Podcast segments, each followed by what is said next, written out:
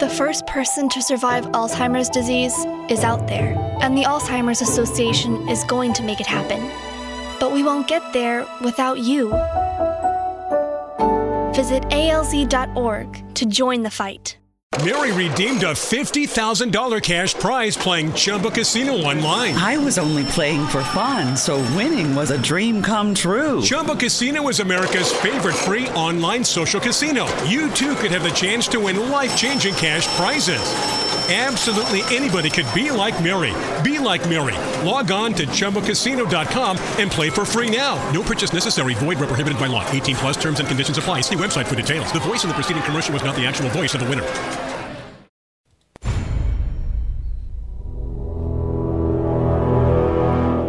The X Zone radio and TV show is largely an opinion talk show. All opinions, comments, or statements of fact expressed by Rob McConnell's guests are strictly their own and are not to be construed as those of the X Zone radio and TV show or in any manner endorsed by Rob McConnell, Relmar McConnell Media Company, Talkstar Radio Network, its affiliated stations, or employees.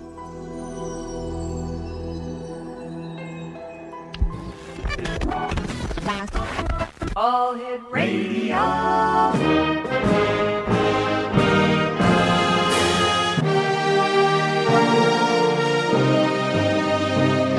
Welcome to the X Zone, a place where fact is fiction and fiction is reality. Now, here's your host, Rob McConnell.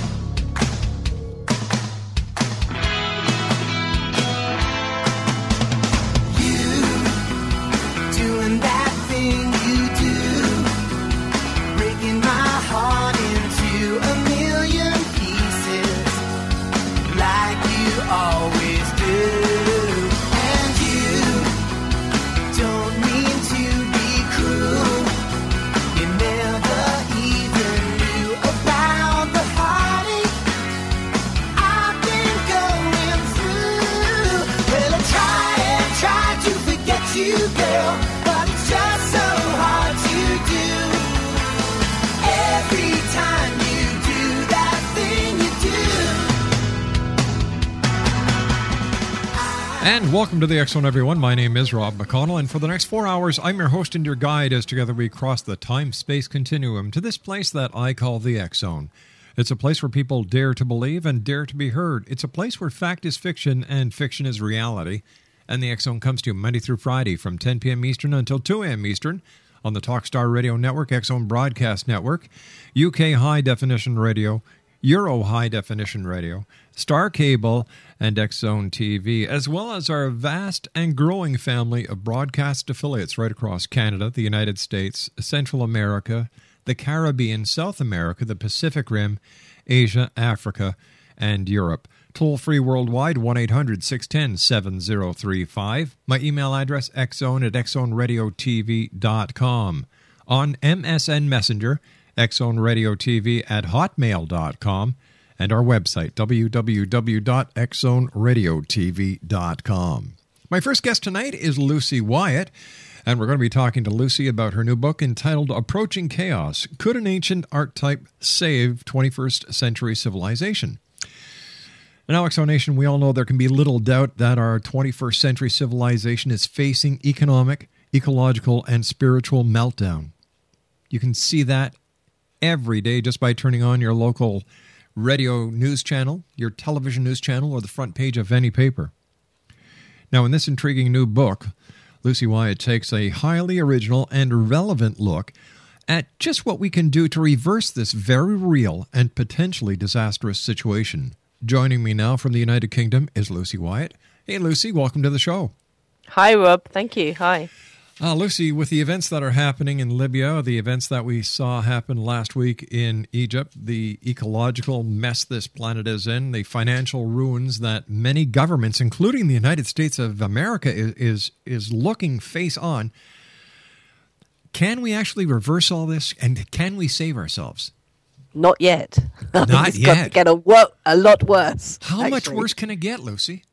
Well, I don't know. The one, the really big one, Rob, the really big one Mm-hmm. is if there were a repeat of the 1859 Carrington event. Now, what Do was that? Do you think your listeners are familiar with that? That Well, is, why you it was basically a big solar flare Mhm. issue, a big coronal mass ejection from the sun, um, like a aurora borealis, Yes. northern lights, but on a huge scale.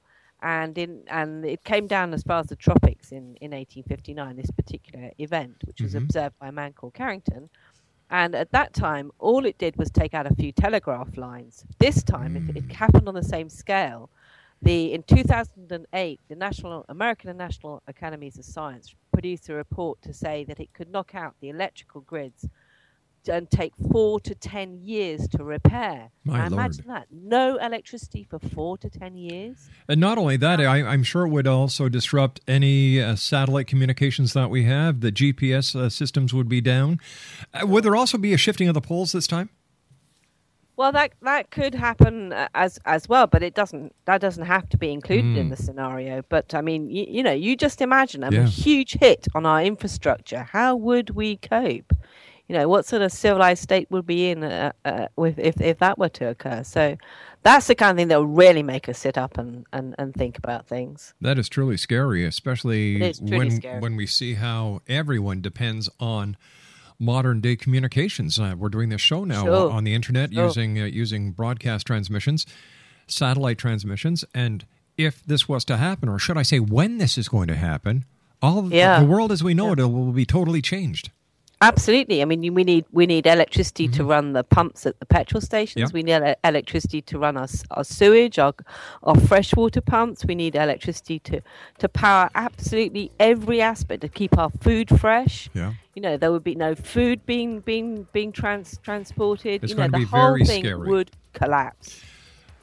Lucy, stand by. You and I have to take our first commercial break. Exo Nation. Lucy Wyatt's our special guest. An interesting book, Approaching Chaos. Could an ancient archetype save 21st century civilization? Lucy's website is www.approachingchaos.co.uk. I'll be back on the other side of this two minute break as we continue here in the Zone from our studios in Hamilton, Ontario, Canada. Don't go away.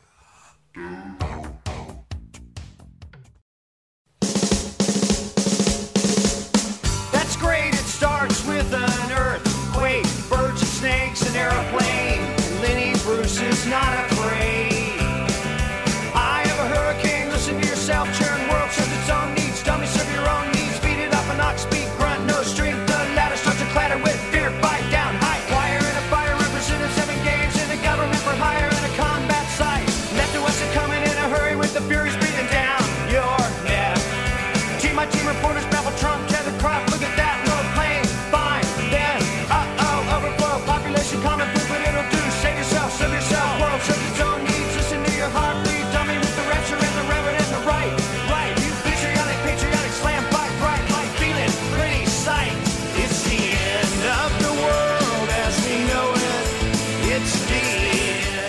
And Lucy Wyatt is our special guest this hour, Exo Nation. We're talking about Lucy's new book, Approaching Chaos. Could an ancient archetype save 21st century civilization? Her website is www.approachingchaos.co.uk. Lucy, what made you write a book about approaching chaos? Well, I did start off, Rob, at a quite a different point. I, I started off um, when my y- youngest child began school at the age of Mhm. three, thinking that I was actually interested in the origins of alternative medicines like homeopathy, and that was going to take me back to the ancient Greeks. And it was as I was kind of digging around and thinking about that and researching it, I became aware that there was a whole big story to do with civilization that isn't really covered. And I decided to, to dig a bit deeper, frankly. In your book, you talk about about uh, disaster striking in the fourth millennium BC. Uh, can you tell us a little more about that? Well, nobody knows quite what that particular event was. It could have been a meteor or something Mhm. hitting hitting the world, and the consequences of it were that in some parts of the world, beaches massively extended, and other parts of the world, forests on the edge of coast was suddenly submerged.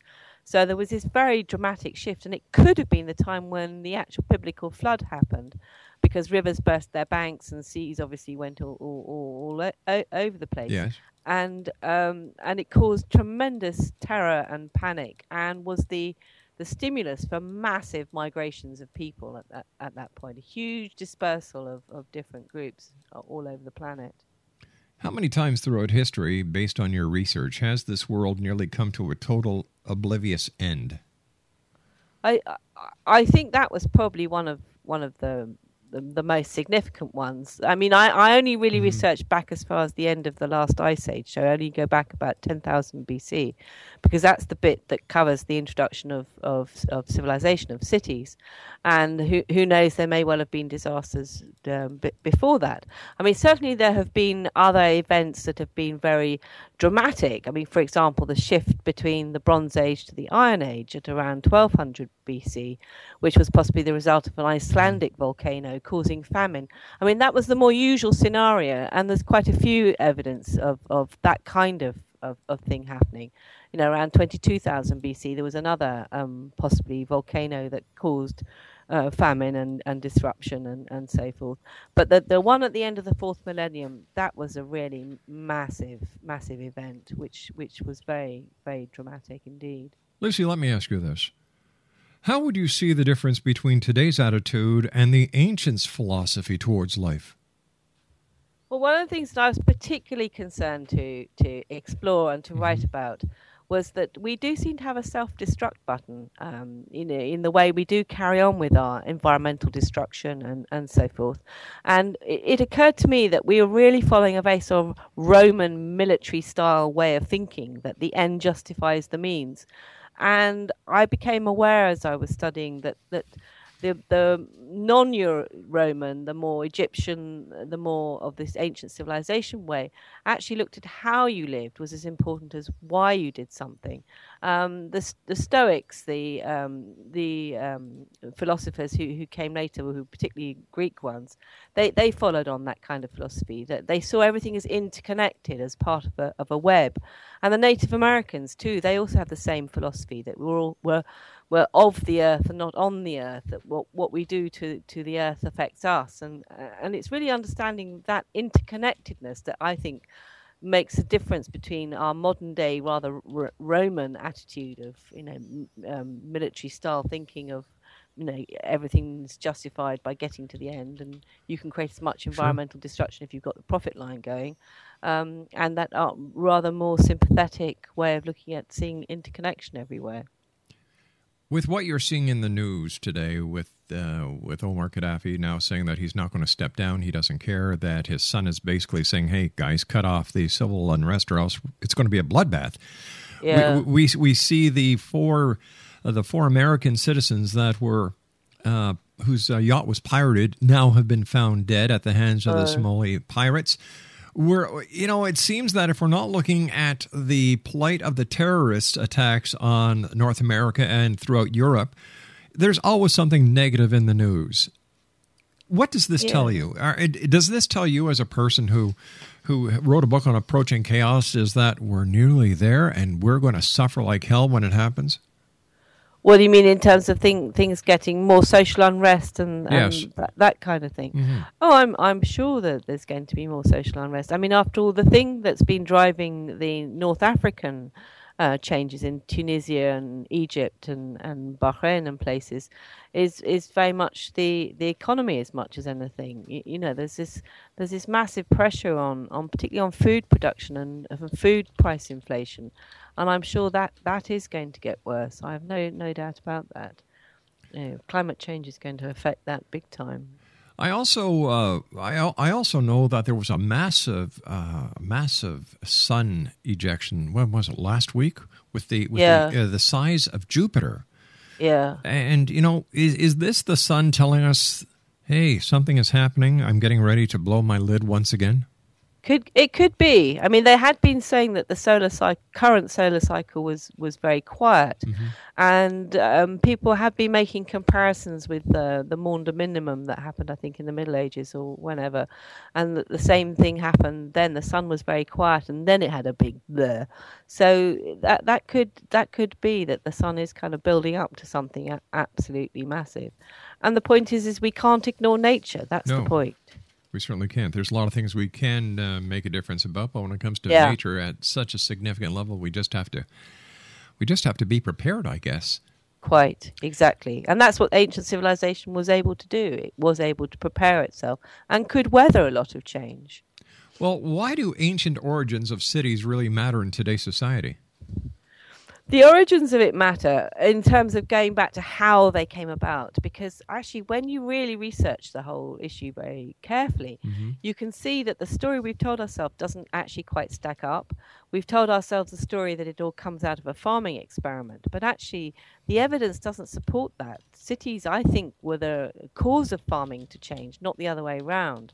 And the things that actually started cities weren't marketplaces. They weren't trading points. It were they were the priests who started cities and cities were pre-planned from the start. They were surveyed and laid out in either mm-hmm. quarters or grids or, or cir- circular patterns. And the point is is that if you really look into it and you look at who it was and what was going on, there's a quite a different story there, and that's the thing we ought to kind of sit up and take notice about and and um, reflect on who these priestly elites were and what they were doing. Can you explain to the Exo Nation the connection between shamanism and the pharaohs? Well, quite, because my point about my book is to actually explain that what these priests were were were shaman, um, and I don't know how familiar your listeners are with with shamanic practice, but they they were um, people who could go into out of body experiences and um, access the the ancestors, access the spirit world, and bring back concrete information, concrete knowledge, in, in, in my view. And, it, and what my where my book is different from other books is that I am saying that the pharaohs were part of that whole shamanic process. That they had special festivals, in particular one called the Heb Sed Festival, where the pharaoh was um, notionally buried, uh, although he was still alive, inside a pyramid for, for three days while he underwent an out of body e- experience. And in fact, I think there are very good grounds for suggesting that the pyramid texts, um, or the Book of the Dead as it's called, which are written on the inside of some of the periods, were actually, which talk about the journey of the Pharaoh's soul, were actually about his, his soul in life, not while he is dead. And it was a 19th century interpretation of these that, that has misled us because in the 19th century we didn't understand about shamanic ritual and we didn't associate pharaohs with, with shaman. So, what were the pyramids then? There's a lot of theories out there. One of the theories uh, that is put out by Christopher Dunn is that they were that they were basically uh, housing uh, giant-sized power plants. Yes, I, I'm very familiar with the work of Chris Dunn. I think he's he's he's um he he's really pushed the whole um, subject much Yes. further forwards and really given us some very good ideas to think about. And I have no doubt there's aspects of, of what he says which is totally correct. The thing that struck me though is that as far as I can see, yes, they did know how to manipulate electrical forces, and yes, they did use electricity, but I think they used it for very limited purposes, and I think they mostly used it for for ri- ritual reasons. And I think that particularly um, if they were stimulating the Great Pe- um, Great Pyramid at Giza into becoming this power plant, I think it was possibly during the this Heb Sed festival when the pharaoh was actually inside the sarcophagus in the king's chamber to enhance his experience.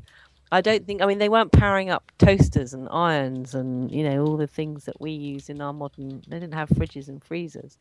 You know, I think their their need and use of electricity was very very specific and very limited. So, were the were the uh, pyramids actually the resting place of the of the pharaohs? Were they a power uh, power uh, powerhouse? Were they a, a way to get to the stars? Were they a stargate? What exactly are they? Or are they just what they seem to be? Monuments.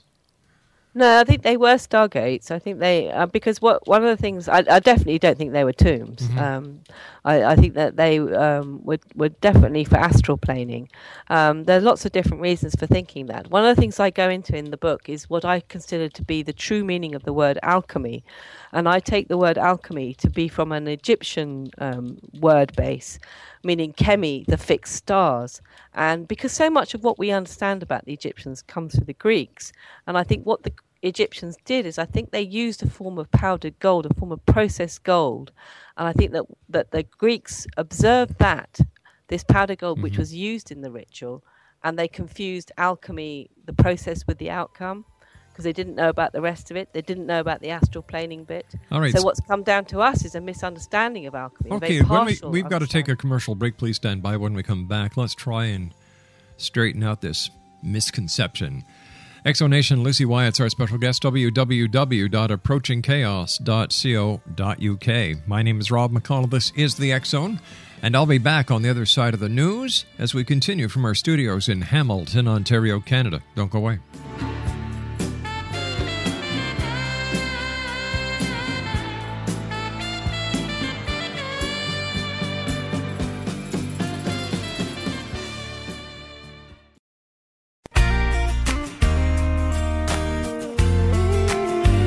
You're listening to the X Zone Radio Show live and around the world on the Talkstar Radio Network, X Zone Broadcast Network, UK High Definition Radio, Euro High Definition Radio, and Star Cable. Our toll free telephone number worldwide is 1 800 610 7035. Our email address xzone at xzoneradiotv.com. On MSN Messenger, Xzone Radio TV at hotmail.com, and our website, www.xzoneradiotv.com.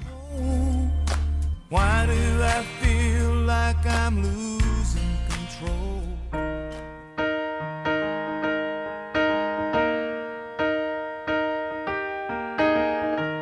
Where is the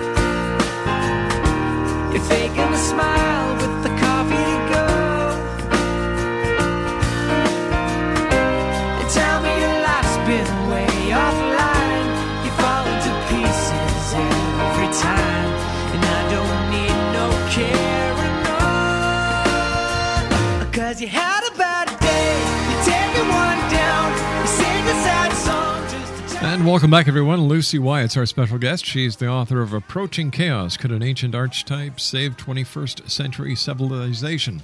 It's a good question. Lucy, thanks very much for joining us tonight here on the X Zone. Pleasure. How can we how can we turn some of the myths around and the misconceptions and, and set the record straight? What would be the number one misconception to set straight? Oh, that's a trick. That's a tricky one. Um, I think religion has a lot to do with, Mm, with yeah. the whole thing. And one of the things I do focus on it are, are the origins of monotheism, belief in one God, because I do think that has caused us a lot of problems. I really do. Um, and it doesn't matter which of the three Abrahamic faiths you're talking about; they're all problematic. Uh, and I think that's also it's also encouraged this whole attitude of the end justifies the means. You know, the Inquisition in the 16th, to seventeenth century could torture you for the sake of your sins and and uh, you know carry out stuff like that. And um, whereas the ancient religion had more respect for for for the environment and the world. You know, you wouldn't want to pollute the Nile because you might upset the god of the Nile. So we did think about things a bit more carefully, I, I think, in the in the ancient world. And I think that kind of attitude needs to come back. Does this tell us that ignorance is bliss? Not necessarily. Ignorance can be bliss in the sense that people become more intuitive. Um, but I think there's there's nothing wrong with an informed mind. And in fact, um, one of the issues I do look at in my book is this difference between free will and fatalism and the concept of destiny. And I do come up with some ideas that the ancients believed, which were that if you had consciousness, if you had awareness, you could alter your destiny. Otherwise, you were just stuck to the wheel of fate, and whatever happened to you happened to you, and you had to learn your lessons. But if you could, you could raise your consciousness. You could actually become aware of what lessons you needed to learn before you needed to learn them, and learn them quicker, and not have to to go through some very painful experiences. So I think that's kind of an interesting attitude that they had. How does your book differ from other books that discuss the spirituality of the ancients? Well, I think one of the things I was really keen to do, Rob, was to keep my book very grounded and based on a lot of uh, factual stuff. Um, obviously, I, I'm putting together a, a proposition, you know, that's very difficult to, Sure. to test, especially when you're talking about esoteric things. But but I wanted to put it into a, a very good historical context with with a uh, with a lot of. Uh, I use the work of archaeologists and other academics and prehistorians and, and things like that. And I think it's very very important to to be un- able to understand how how societies were structured and, and what the physical evidence is. So I do think my book is is um, key in that, in, and I and I take a lot of the I look at the sweep of history, you know, from the end of the ice age all the way through to the modern day, so that you can really understand it in a very big picture sense. So I do think that's a bit a bit different. I'd like to think. Lucy, whatever happened to the knowledge of the ancients? Uh, where did we, as a race, decide that hey, this was garbage? We're going to try and do it our own way. Why didn't we stick to the tried and true?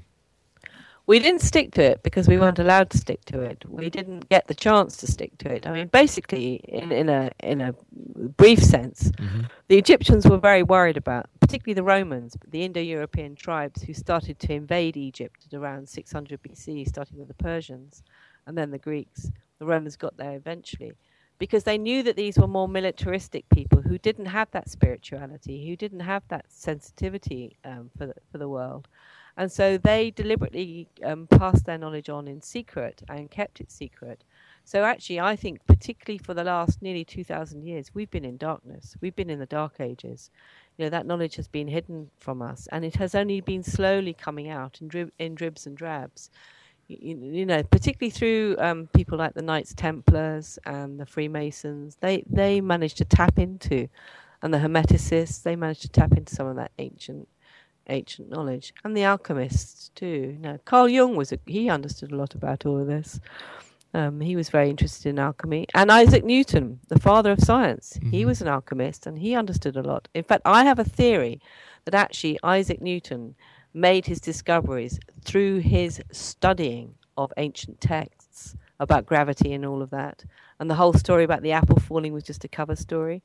Um, he was famous for having set fire to his um, rooms in King's College, Cambridge, because his alchem- alchemical furnace caught fire. Um, and alchemy was um, a, a punishable offence at the time. You know, he had to do it in secret. So I think there's a lot to be said for for that kind of um, line of transmission. How do we know that the knowledge that the ancients had was was actually good and could actually be used in today's society, today's world?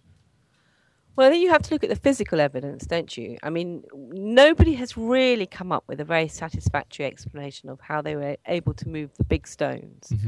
Um, I mean, take take the Great Pyramid at Okay. Giza, for, for example. Um, I think there's possibly two explanations about that. One that the the blocks which the outside is is cased in, um, they may well have been a, a form of poured concrete. I think there's some grounds for, for believing Mhm. that could be the case. That makes But sense. that but that doesn't explain the granite in the king's chamber. And the granite came in whole blocks, 500 miles away from the quarry in Aswan. I've seen it myself. And those blocks were. How would you pull that over sand? You know, they must have known a way of, in, I think, of interfering at a submolecular level with mm-hmm. with gravitational forces. So, So, so where do you think they where do you think they received the knowledge and the know how to do this? There's a lot of people who think that extraterrestrials had something to do with this. Well, that's where I think the shamanism comes in, you see. I think they use shamanic ritual, these out of body experiences, for practical purposes.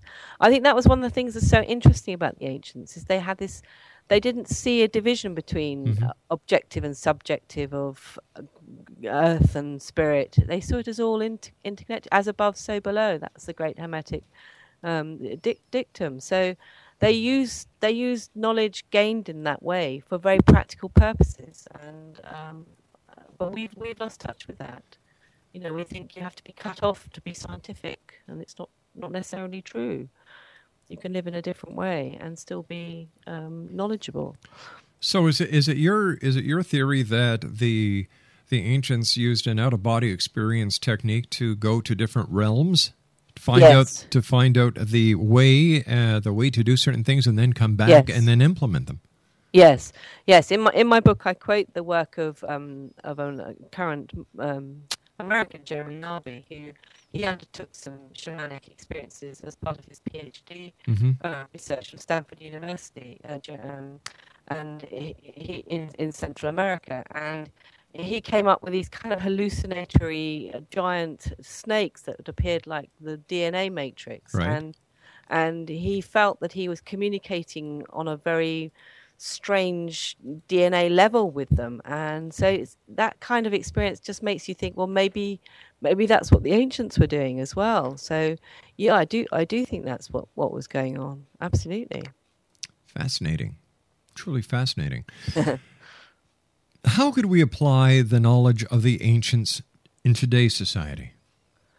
Well, that that is that is quite difficult. But I mean, first we could start with those shaman that still exist. I mean, they're now in sort of Peruvian jungles and Siberian, you know, Mongolia, out of Mongolia or wherever. Um, and we could take what they say seriously. That that would be one very good thing. Um, and we can also, all of us can start to change our attitudes. We can all start to saying to think, can I really justify doing this? How I do this is that is that going to have a direct impact on on my environment, or can I go go about what I need to do in a less destructive kind of way? You know, do I really need to eat that McDonald's or whatever it is?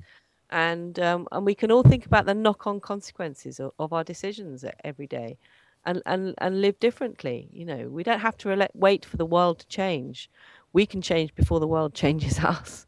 So yeah, I do think there's there's um, and and I think if we go back to the ancients, that's they had a whole way of looking at sac- sacred spaces, sacred geometry, sacred architecture.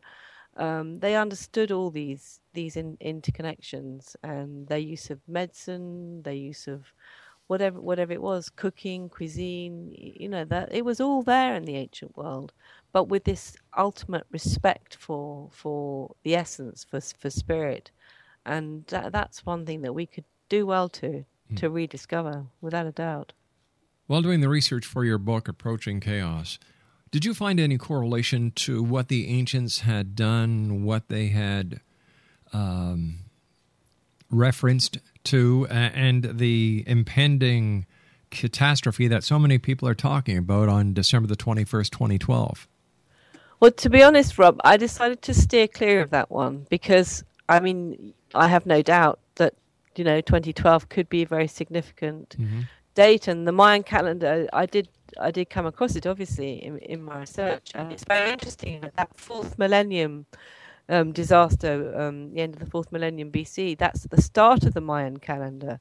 So that's kind of significant in, in it in itself. So um, yes, but I didn't really want to tie myself down too much to to a specific prediction or forecast because actually, you know, these things need to be thought about now.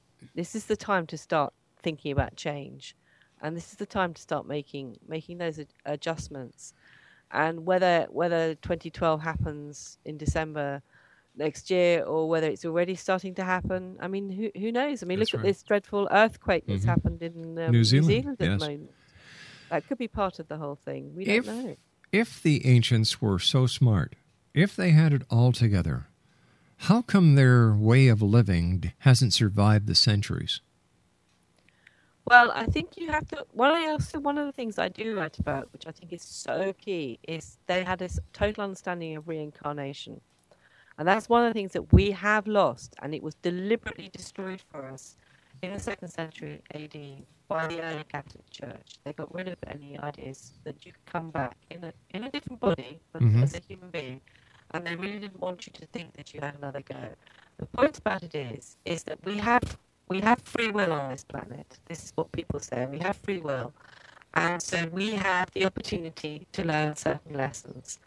And what has happened is that the less educated people, the less aware people, the people with without the consciousness, like the Romans, the ancient Greeks, or whatever, they've become more powerful. And so those people with the wisdom, with the knowledge, have had to withdraw. But that's not to say that they don't reincarnate at some point. That's not to say that they aren't there. But what they're saying is that is that you need to live your life to learn your lessons. So you have to go through these painful things, these mm-hmm. wars and all the rest of it. Because you idiots, you've got to get to the point where you understand it for yourselves. So their their way this is why I talk about it as being an archetype. That archetype is there forever. And so we can tap into that wisdom, we can tap into that knowledge, that way of thinking, that way of living at any point we choose to. It's always there for us. And that's the whole point about spirituality, isn't it? There's no actual linear time. You know, it is all part of the time space continuum, it's all parallel universes. It doesn't actually matter. We think we're in linear time, but but it's all about what we what our souls learn. That's what really matters. Lucy, how has writing Approaching Chaos changed your view on life? It it ha- helped me to um, really get to grips with some very strong historical facts mm-hmm. that I wasn't aware of before. Because really, what I've written is an alternative history, which challenges things that we were, were taught at school. You know, at school we were taught that cities grew out of farm farming, and I've now realised that that's not actually true and it's it's enabled me to kind of challenge all, all these these precon, preconceptions. And it's given me tremendous respect for, for the ancients and also tremendous hope as well because that's why i say this archetype could save us. Because if everything did collapse uh, and we wouldn't go back to living in caves we wouldn't know how to live in a cave but we could reconstruct cities if we use the archetype and we could still live in harmony. That's that's the really key key thing. It just helped me focus my mind on these on these big issues, big time. Lucy, you and I have to take our final break uh, coming up. Let our listeners know how they can find out more about you and where they can buy your book before we come back to the next uh, segment. Sure, A- Amazon. It's for sale on Amazon um, in the US and Amazon in, in the UK, or Amazon.co mm-hmm. UK and .com. Um, on my website, uh, www.approachingchaos.co.uk. Sure. All right, Lucy Wyatt and I will be back on the other side of this commercial break, X Zone Nation. Once again, for more information on approaching chaos, could an ancient archetype save 21st century civilian civilization? Not civilian, civilization. Gotta get these glasses fixed, I swear. Let's try this again. Approaching chaos. Could an ancient archetype save 21st century civilization? The author of this book, Lucy Wyatt, is my guest this hour. www.approachingchaos.co.uk. My name's Rob McConnell. This is the Zone. Lucy and I will be back after this short break here in the Zone from our studios in Hamilton, Ontario, Canada.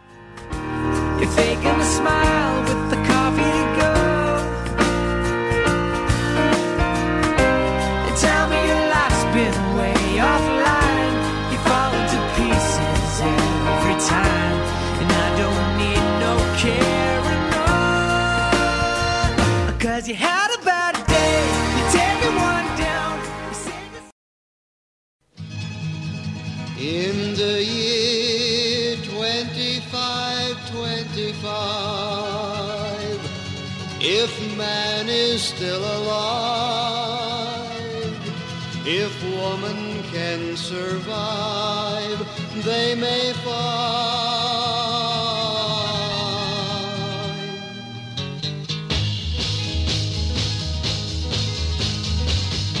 In the year 35, 35, ain't gonna need to tell the truth, tell no lies.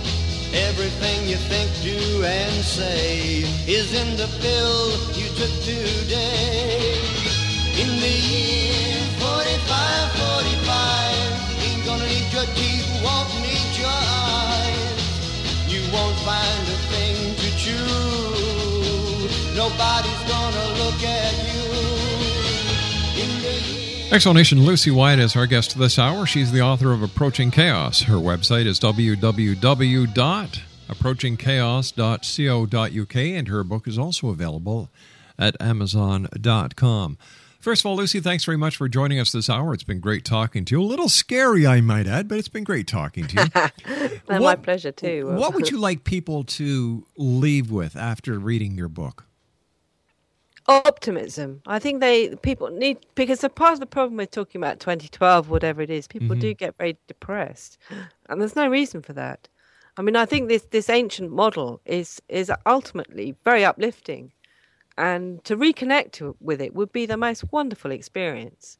You know, to live with sacred geometry in our mm-hmm. buildings and that kind of thing, and respect for our livestock. You know, respect for the fact that they have souls too. I think this these would be tremendous steps forward. You know, when you talk to people about sacred geometry, when you talk to people about the knowledge of the ancients, they think you're a little far out in left field, a part of the wobo crowd. How do you change the How do you change their way of thinking to understanding that you're serious and that there is merit in what you're saying? Well, that that's that's a that's a really tough one, and and that's why I was so concerned to be very properly ser- the, ser- seriously researched, thoroughly researched. Um, you know, because I I was born in the university town of Cambridge in in England, and with its very strong academic um, tradition, so I understand the importance of of proper references and so forth. So I want people to feel that that that my my sources are very uh, solid. It's my interpretations which will challenge them. And to be honest, I've had good I've had good feedback so far. You know, from people I thought would be skeptical, and I'm very interested in in opening their minds to to different ways of ways of thinking. So I think it can happen. I think people are looking for answers. You know, I really do. One last question for you, Lucy. Do you think that in today's society we need the dogma of religion hounding us? No, no, we don't. But people make up their own minds about that. And if mm-hmm. they want the crutch of religion, if they want to have to rely on it, that's their choice. And, you know, I'm quite happy for them to do whatever they want. But if they want to think openly and freely, then no, they don't. They don't need to. to they can find their own path. And there's plenty of, of stuff out there. You know, Bu- Buddhism is a very good way to freeing your mind and thinking about things differently. And you don't have to follow the, the monotheistic mm-hmm. one God people at all. Well, Lucy, I want to thank you very much for joining us tonight. It's been a great pleasure. To you, much success. You deserve Thank it. you. And I look forward to talking to you again when the next time you're visiting us here in the Zone. Thank you very much, Rob. That's You been my pleasure. My, you take care, Lucy. Great talking to you. X Zone Nation, Lucy Wyatt has been my guest this hour. She is the author of Approaching Chaos Could an Ancient Archetype Save 21st Century Civilization? Her website is www.approachingchaos.co.uk, and her book is available at amazon.com. I'll be back on the other side of this news break at the top of the hour at six and a half minutes past as we continue from our studios in Hamilton, Ontario, Canada. My name is Rob McConnell. Our website is www.xzoneradiotv.com. And don't forget, if you've missed any of our shows, you can always listen to them free of charge at www.xzonepodcast.com. And we're also on Apple iTunes. We'll be back on the other side of the news. Don't go away.